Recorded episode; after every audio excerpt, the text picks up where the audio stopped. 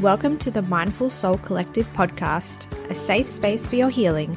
I'm your host, Sharina, a counselor, well-being coach, multi-biz owner, and mum. I'm here to talk all things mind, body, and soul. You can expect conversations on mental health, mindfulness, mindset, healing, and whole body wellness. I've completely redefined my relationship to myself and to my life. And now it's your turn. Hello, hello, and welcome back to the podcast. The last three episodes of the podcast were definitely a heavier topic. We spoke about trauma on so many different levels, and honestly, it's a big topic. So, this week I did want to bring something a bit lighter to the podcast and speak about the power of gratitude. But before we get into that, I do want to let you know that I have t- had a wisdom tooth removed in the last couple of days. So, if I sound funny or my voice is weird or it sounds like maybe I've paused the recording and started again, it's because of that. so, I do apologize in advance, but I will do my best. Today, I'm going to be speaking about what the heck gratitude is, its benefits with all of the evidence to back it up, because you know we love the receipts, and of course, how we can easily add gratitude into our day to day life. So, on a super simple level, gratitude is feeling thankful and appreciative of the things in our lives. It's about noticing and expressing how thankful you are for the people, the experiences, and the little joys that make us happy and bring positivity into our world. There are countless benefits to practicing gratitude and being grateful, but I did want to share some of my favorite ones with you today. So, the first is it provides a better outlook on life. When we practice gratitude, we cultivate a more positive mindset. It helps us to shift our focus from what could be potentially negative to something something positive. So it really trains our mind to be able to notice and appreciate things in our life. It also improves our mental health. So regularly practicing gratitude reduces the symptoms of depression and anxiety, as well as reduces stress by promoting contentment and peace as to where we are in life. It enhances our compassion and our empathy. Practicing gratitude really encourages compassion and empathy not only to others but also to ourselves because it really encourages us to be be kinder, more generous, and fosters that sense of connectedness between us all. And then, if we're talking about more physical benefits, it's been shown to improve sleep, strengthen our immune system, lower our blood pressure, and alleviate physical pain too. All of which is possible when we're less stressed, more positive, and kinder to ourselves. I know we love the research and the evidence when I'm giving info like this, so I've got a few studies to tell you about. A study published in 2010 in the Clinical Psychology Review titled Gratitude and Wellbeing has found that gratitude is positively correlated with life satisfaction, positive affect and optimism. People who cultivate gratitude tend to experience greater overall well-being, show higher levels of resilience and report greater satisfaction with life circumstances. That same study also found that people practicing gratitude tend to have stronger immune systems and lower blood pressure levels. Another study published in 2005 in the Journal of Personality and Social Psychology titled The Effects of a Gratitude Intervention on Subjective Well-being, Social Support, Spiritual and Material Well-being and Life Satisfaction. Well, that was a mouthful. that study showed that people who engaged in gratitude practices reported significantly higher levels of well-being, social support, and life satisfaction. This suggests that actively practicing gratitude can lead to positive outcomes across multiple dimensions of well-being, including emotional, social, and overall life. Okay, now that the studies are out of the way, I always feel funny reading study stuff out because I'm like, I'm reading it off of a piece of paper and I'm like, this just doesn't sound natural coming out of my mouth. So I do apologize, but I want to give you the real evidence and studies because I think that's important. But now that that's all out of the way, I did want to touch on briefly how gratitude actually influences us in this way. So, neuroscience research indicates that practicing gratitude activates brain regions associated with reward processing and emotional regulation, such as the prefrontal cortex and the limbic system. So, gratitude stimulates the production of dopamine and serotonin,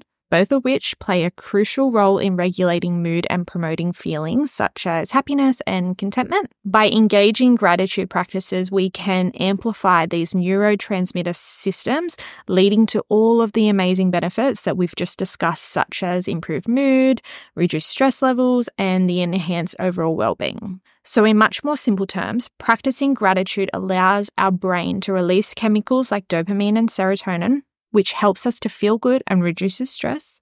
And then by practicing gratitude, we boost thought chemicals and improve our mood and overall well being and experience all of the amazing benefits I've mentioned today and more. The best thing about gratitude is how easily we can add it into our day to day life. So, I'm going to share five ways you can add gratitude practices into your life. The first is to keep a gratitude journal. Super simple. Set aside a time every day to write down three to five things you're grateful for. This could be people, experiences, opportunities, small moments of joy and beauty from your day, or it could be from the day before. The key with keeping a gratitude journal is to actually truly sit with the gratitude. So each time you write something down, really sink into that feeling of gratitude and allow yourself to feel that gratitude 110%. Don't just write it on and move on with your day. Really sit with it. Number two, do a gratitude meditation. There are lots of beautiful gratitude meditations available that allow you to sit, relax, and reflect on all of the amazing blessings you have in your life. So you can find these on YouTube or for free on the Insight Timer app that I always recommend. Number three, gratitude walks. Go for a walk outside and just simply pay attention to the beauty around you.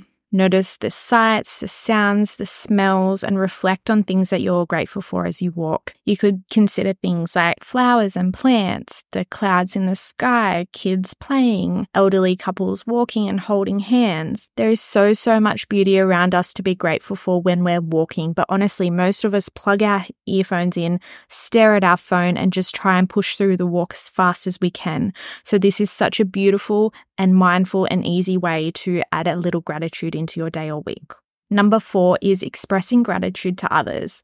Another beautiful way of practicing gratitude is to actually express it to other people. You can do this by sending a message or a thank you note. It could be buying flowers or making a handmade card for someone. It can be as simple as just saying a genuine thank you to somebody that helped you. This one is amazing because it's going to benefit you and also the other person. So, highly recommend express your gratitude to other people too.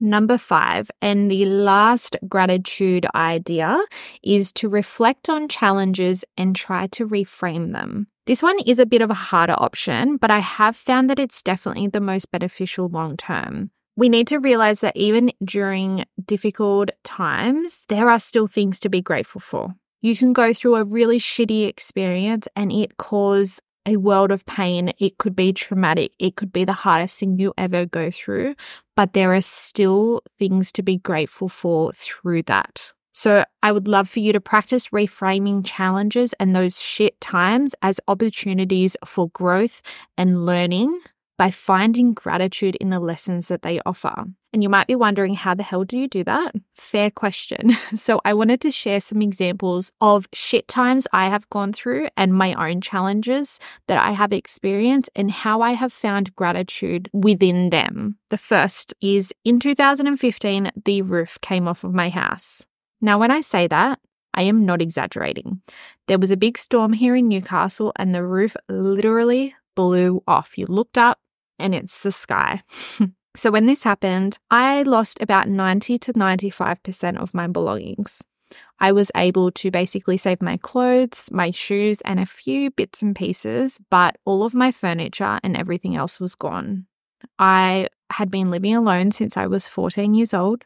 I had no insurance, and everything I owned, I had earned myself. So this was a big kick to the guts. It was a lot of fuel to a fire that was my life and it hit me hard. My real estate was really great and they actually got me into a new apartment within days, which was amazing. And after a few months of living there, I became friends with some of the guys who lived above me. This was back in my party era, so I was drinking and going out partying with them quite a lot. And on one of those nights, one of them asked if their little sister could come with us. And honestly, I originally thought that she would be awkward or weird, and I kind of didn't want her to come because I just wanted to have fun and I thought she'd be a bit of a downer. Now, nine years later, we are best friends. But it doesn't end there. That same best friend then introduced me to her cousin, Carl, my now fiance. So now that I look back, I can see that if my roof hadn't have come off of my house, if I hadn't have lost all of my belongings and gone through that incredibly difficult and traumatic and painful experience, I would have never met my best friend or Carl. I wouldn't have my beautiful two children that I have now. And honestly, who knows where I'd be?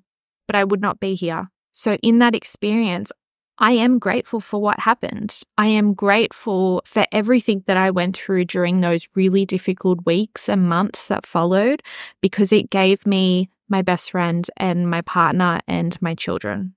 And for good measure, I have also one more reframed experience to share with you. In 2016, I was in a car accident. That car accident put me on bed rest for many months because I had slipped two discs and I had tore almost all of the muscles in my back. I wasn't able to work for a year, so I not only lost my physical ability to move without excruciating pain, I also lost my job, my friends, and a lot of money because of my sudden unemployment. When I think of dark times in my life, this one stands out very strongly because it was such a long, drainful experience and it was painful in lots of different ways. During that time off of work, I was bored.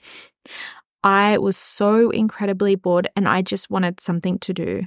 So I decided to launch a lingerie business and start my counseling certification. I had nothing but time.